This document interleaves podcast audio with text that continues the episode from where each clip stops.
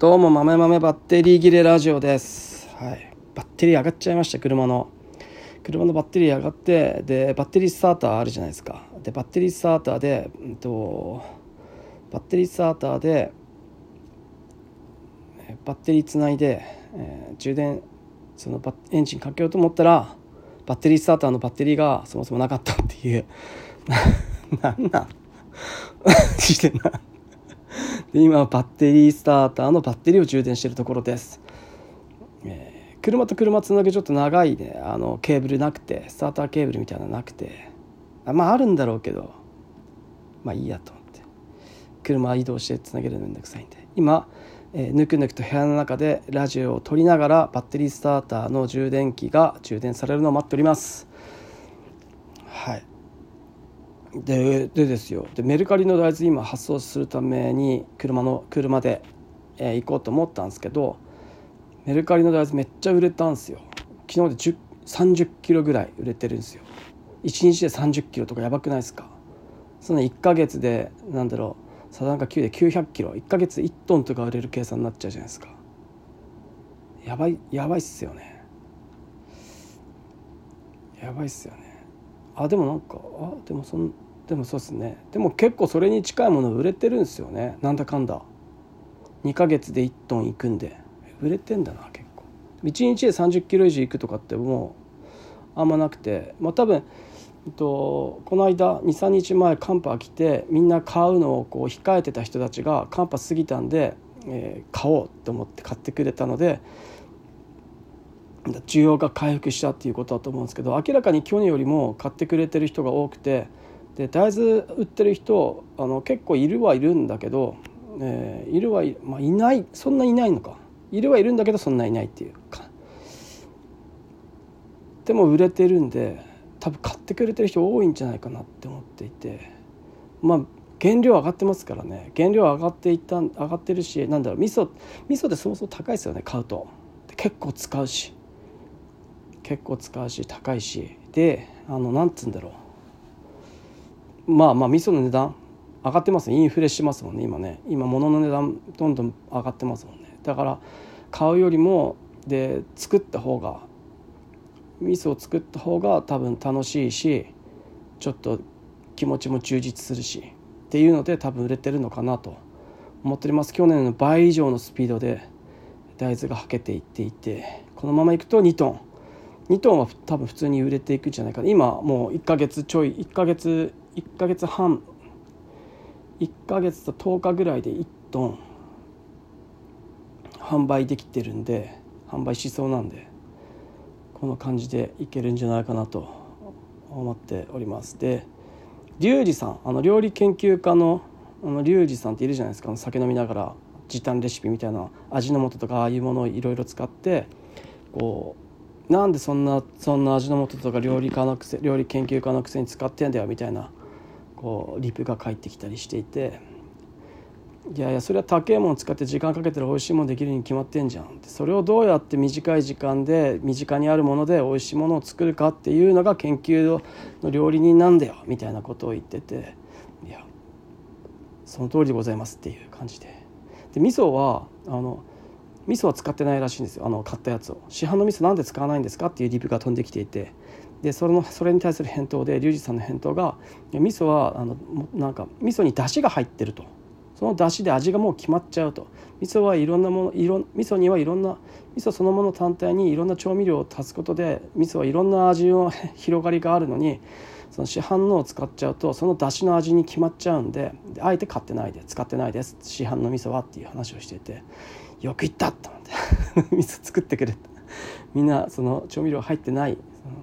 大豆と大豆と麹と塩だけの味噌買ってくれって思って。それから作ってくれって思ってます。多分そういうのもあってなのか、まあ、味噌高いですからねそもそも。量使う割に高かったりするんで。だからなんだろう。多分作った方が大量に作れるしいいんじゃないかなと。で冬のうちしか作れなかったりするしで寒いと外に出ないし家でぬくぬくして麹買うのがどうなのかな。麹ってあんまね秋田だと結構麹売ってるんですけどスーパーにあの生の麹が乾燥麹じゃなくて。都会だと多分生とかってなかなか手に入らなさそうですよね。多分そういうのも売っていくのもいいんじゃないかなと、えー、ちょっと思ったりしてるんですけど。いや楽しいですね。楽しいっす。でなんだろうなででですよ。今充電待っててあの僕その木下さんっていう経営者の人を初めて知った。なんか YouTube 見ててなんか経営者の人がすごいよすげえいいこと言ってて、うん、なんつうんだろう。あの会社あるあるなんですけど会社あるあるなんですけど会社にはなんかこう3つの要素があってこう仕事をできる仕仕事ができる人ってどういう人ですか？みたいな。仕事ができるってそもそも何ですか？みたいなこう問いかけに対してその社長が。で仕事には3つ人には3つこうあって要素が3つあってもこうやりたいことと自分ができることとあと会社としてやるべきことみたいなのがこう3つあると。でその3つの中でみんなは基本的に人って多くの人は自分がやりたいことを選んでしまうとあとは自分ができることを選んでしまうと。ってなっていくとやりたいこと自分ができることを人は選ぶんで最後にその会社その会社がやるべきことの仕事が余っちゃうとやるべきことの仕事が余っちゃうから結局そのやるべきことをやらないやるべきことをやらないとプロジェクトは結局完成しないんでそのやるべきことをやれる人がそこを取って結果を出す人が、えー、仕事ができる人だっていうのを聞いていやマジでそうと思ってみんな自分のやりたいことと自分のできることにしか手を伸ばさないんですよね仕事で。でやりたいやれるやりたいこととできることは会社のすべきことの中に入ってるんですけどちょっとややこしいけど入ってるんだけど誰もやりたいと思わないし誰もできないけどやらなきゃいけないことって会社の中の仕事にあるんですよ。それをやるっていうのがだからそういう人は誰か会社でそういう人は誰かっていう人その人が多分結局ね仕事を完成させるキーマンになる人なんで仕事早くできるとかそういうのは何も関係なくてすべきことが会社の中ですべき仕事をできる人がいなければ会社は進まねえっていう。でこのことをちゃんと自分の中で認識しているかっていうのはすげえ大事だなと思いました。僕も漠然と仕事畳人みたいな話仕事畳人っていう人必ずいて仕事のこう仕事をぶち上げる人仕事を作ってくる人もらってくる人その前に進める人こういうことしようぜっつってバンって大風呂敷広げる人で必ずそれを畳む人がいなきゃいなきゃいけなくてそういう人が必ず会社の中にいるからこそ会社は前に進んでいくんであって社長がこういうことするって言ってでまたは結果ねこと言いやがって社長こんなのできるわけねえじゃんってなるんだけどみんなやれることをいろいろこうやっていって会社の中でやれることやっていって最後こう仕事が余るわけじゃないですか。でもその仕事をやらなきゃいけない。そのプロジェクトを進めるにはやらなきゃいけないことを最後しっかりとやってそのなんか自分が得意不得意関係なく